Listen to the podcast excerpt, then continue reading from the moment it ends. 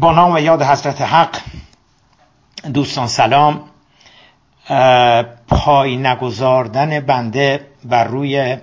پرچمهای کشورهای اسرائیل و انگلستان بازتابهای زیادی رو به وجود آورد. شاید خیلی از شما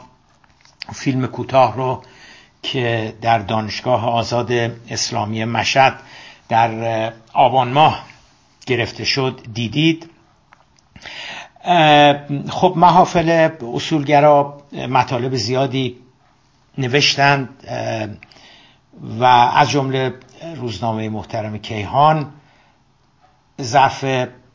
یکی دو هفته اخیر این نامه سرگشاده خطاب به جناب حاج حسین شریعتمداری مدیر مسئول روزنامه کیهان در حقیقت میشه گفت پاسخی هست، نه تنها به روزنامه کیهان بلکه به تمامی مطالبی که اصولگرایان در محکومیت پای نگذاردن بر روی پرچم آمریکا طی این مدت گفتند، نوشتند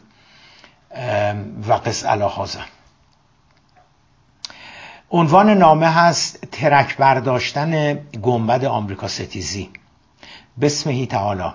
سرور مکرم جناب آقای حاج حسین شریعتمداری مدیر مسئول روزنامه وزین کیهان زیدت توفیقاتو، با سلام و تحیات رجای واثق دارم که جنابتان در جریان استنکاف حقیر از پایگذاردن به روی پرچم‌های آمریکا و اسرائیل هستند. آنچه مرا بران داشت تا این چند سطر را به محضر بزرگوارتان مرقوم دارم، استقبال ستایش انگیز و باور نکردنی کسر قابل توجهی از هممیهنانمان از آن حرکت بود. جناب شریعتمداری عزیز، ای کاش وسیله می بود تا بنده می توانستم ستایش های مردم را به شما نشان می دادم. شگفت‌انگیزتر آن که بسیاری از آنها جوانان و نسل های بعد از انقلاب بودند، یعنی نسلی که تا چشم باز کرده در معرض حملات شبانه روزی علیه آمریکا قرار داشته، نسلی که شرح جنایات آمریکا علیه کشورش از تریبون‌های رسمی و غیر رسمی کشور منظماً به او یادآوری می‌شده، نسلی که از خردسالی و وقتی پای به نخستین نهاد اجتماعی بیرون از خانه گذارده و وارد مدرسه می‌شود، مرگ بر آمریکا قبل از تعلیم و تربیت به وی آموخته می‌شود. و همچنان که بزرگتر می شود، یک آن تبلیغات ایدئولوژیک آمریکا ستیزی او را رها نمی سازد. اما آنچه برای من شگفت‌انگیز و باور نکردنی بود، اتفاقاً تمجید و احترام این نسل به اقدامم در خودداری از اهانت به پرچم آمریکا بود. شاید اگر کسی بگوید که از غذا سرکنگبین صفرا فسوده و آن همه تبلیغات یکسویه مغرضانه عاری از حقیقت و آکنده از تحریف علیه آمریکا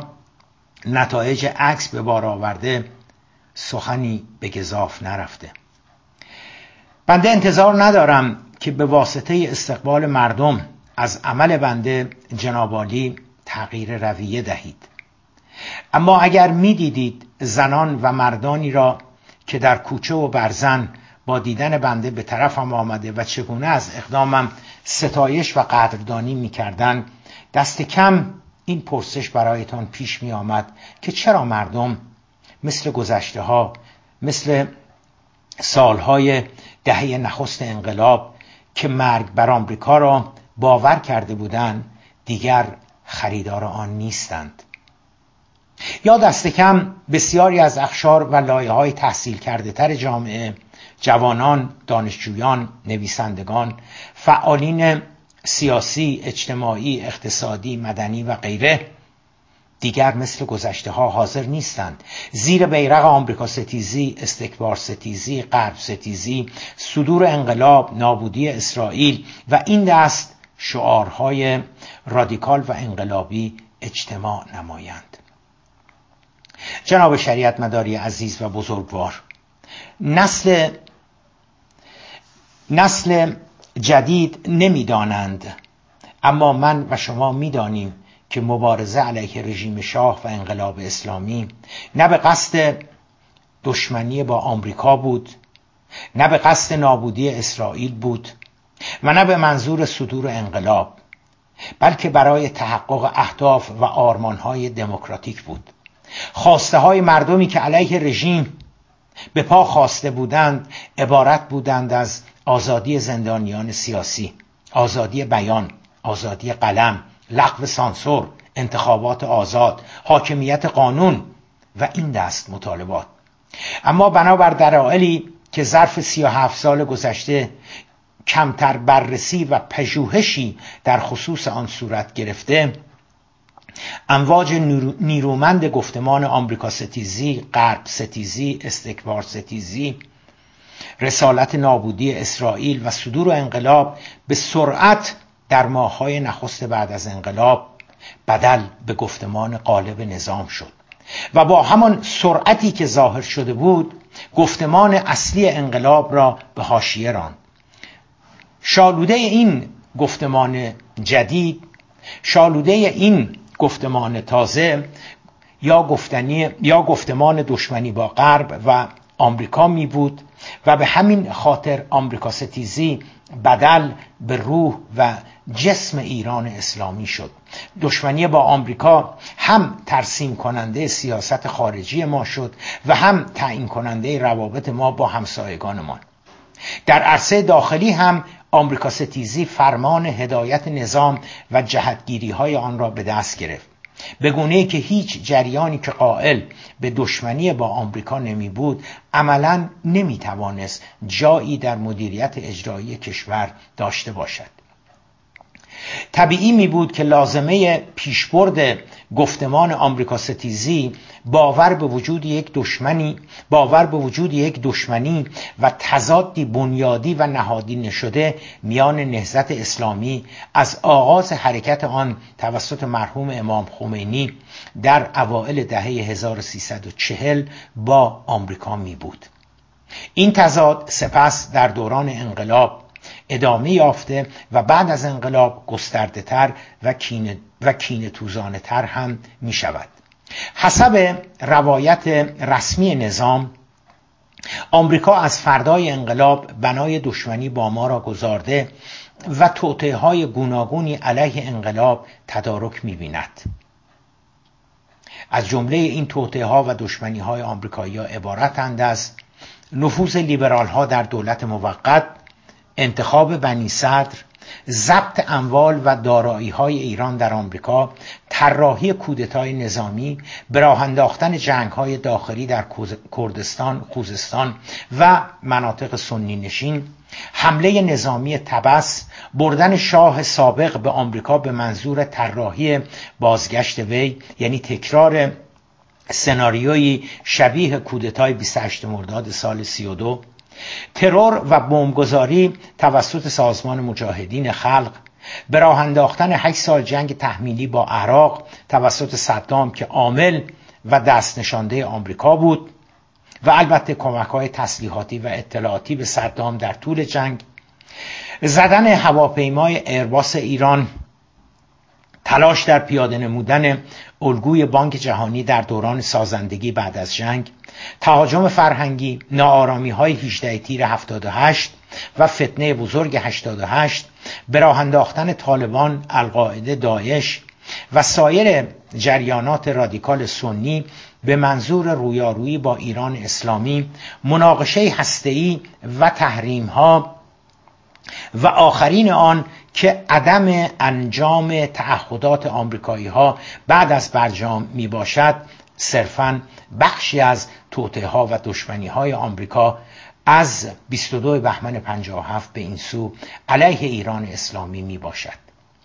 این فهرست بلند بالا صرفاً شامل بخشی از دشمنی‌های آمریکا با ملت ایران و نهضت اسلامیمان بعد از انقلاب می شود.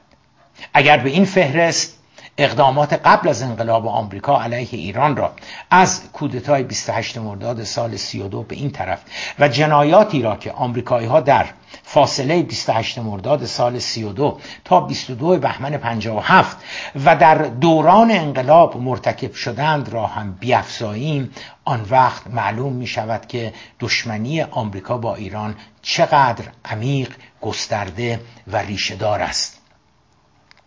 تلاش در اثبات دشمنی آمریکا با ایران با ایران اسلامی فقط سبب نشده تا ما به کودکانمان از دبستان بیاموزیم که مرگ بر آمریکا بگویند. پرچم آن کشور را با آتش کشیده و در سیزدهم آبان و مناسبت‌های انقلابی دیگر آن را لگدمال کنند. مصیبت بزرگتر جناب شریعت مداری آن است که شصت و سه سال تاریخ ایران از سال سی و دو تا به امروز را به واسطه اثبات دشمنی, با دشمنی آمریکا با ایران را به نحو ساده انگارانه و در این حال غم‌انگیز و ناباورانه‌ای تحریف کرده ایم و همچنان هم به این تحریف تاریخی ادامه داریم میدهیم. جملگی دلایل دشمنی یا اقدامات خصمانه آمریکا علیه ایران اسلامی را به سادگی و به آسانی میتوان نشان داد که چقدر مندرآوردی، بیپایه و اساس و در بسیاری از موارد تحریف واقعیت ها هستند. تمامی حوادث و رویدادهای بعد از انقلاب را که به آمریکا مربوط می شود به گونه‌ای تحریف کرده به گونه‌ای تحریف کرده ایم تا از آن بتوانیم دشمنی آمریکا با انقلاب را استخراج و نتیجه گیری نماییم. مهم نیست حقیقت آن ماجرا و رویداد چگونه بوده، ما آن را به گونه‌ای تحریف و روایت می کنیم تا دشمنی آمریکا با ایران اسلامی را از آن استخراج نماییم. ما مجبوریم بسیاری از رویدادها و تحولات ایران قبل و بعد از انقلاب تا به امروز را به گونه‌ای روایت یا درست‌تر گفته باشم تحریف نماییم تا به زعم خودمان دشمنی آمریکا با انقلاب را و ملت ایران را نشان دهیم. اصرار بر آمریکا ستیزی و دشمنی با آمریکا به تدریج بدل شده به هویت ایدئولوژیک نظام، به نحوی که اگر روزی روابط با آمریکا عادی شود، روابط ایران و آمریکا به سمت و سوی تنش زدائی پیش برود، نظام با بحران هویت مواجه می شود. جناب شریعت مداری بزرگوار، صرف نظر از آن که گفتمان آمریکا ستیزی چرا و چگونه بعد از انقلاب به راه افتاد و توانست گفتمان اصلی انقلاب را به حاشیه رانده و تا به امروز هم این روند ادامه پیدا کرده، از این واقعیت گریزی نیست که اصرار بر دشمنی با آمریکا هزینه سنگینی بر منافع ملیمان ظرف سی و هشت سال گذشته وارد ساخته است. بنده بارها و بارها در مناظره هایم با دوستان اصولگرا در دانشگاه ها از آنها خواستم که فقط یک مورد و بیشتر هم نه، فقط یک مورد نشان بدهند که آمریکا ستیزی و اصرار بر آمریکا ستیزی و اصرار بر دشمنی آمریکا کدام نفع را برای منافع ملیمان در بر داشته، و بنده در مقابل یک دوجین مورد را نشان میدهم که ظرف سی و هشت سال گذشته اصرار بر آمریکا ستیزی و تداوم دشمنی با آمریکا چگونه تیشه بر ریشه منافع ملی مان زده است. هرگز هم بنده مدعی نشده‌ام که برقراری رابطه با آمریکا مشکلات و مسائل مان را حل می کند. این دنیا جناب شریعت مداری عزیز، این دنیا مملو از کشورهایی است که روابط بسیار نزدیک با غرب و آمریکا دارند، اما از نظر سیاسی و اقتصادی وضعشان مصیبت بار است. تکرار میکنم، داشتن رابطه با آمریکا سرسوزنی از مشکلات و نابسامانی های ما کم نمی کند. همه حرفم با حضرت عالی آن است که اصرار ایدئولوژیک بر تداوم دشمنی با آمریکا به جز وارد ساختن ضرر زیانهای هنگفت بر منافع مالیمان هیچ نفعی برای کشور و نظام دربر ندارد. سخن دیگرم با آن خسرو خوبان آن است که اگر هم در گذشته شماری از مردم ایران از این گفتمان پشتیبانی می کردند، مدت هاست که حمایت از این گفتمان در میان اقشار و لایه های جوانتر و تحصیل کرده تر جامعه به شدت تنزل یافته است. عرض کردم ای کاش من می توانستم استقبال مردم از پای نگذاردنم بر روی پرچم آمریکا را به طریقی به حضرت عالی نشان می دادم. ایام به کام باد. صادق زیباکلام، بیست و نهم آبان ماه هزار و سیصد و نود و پنج.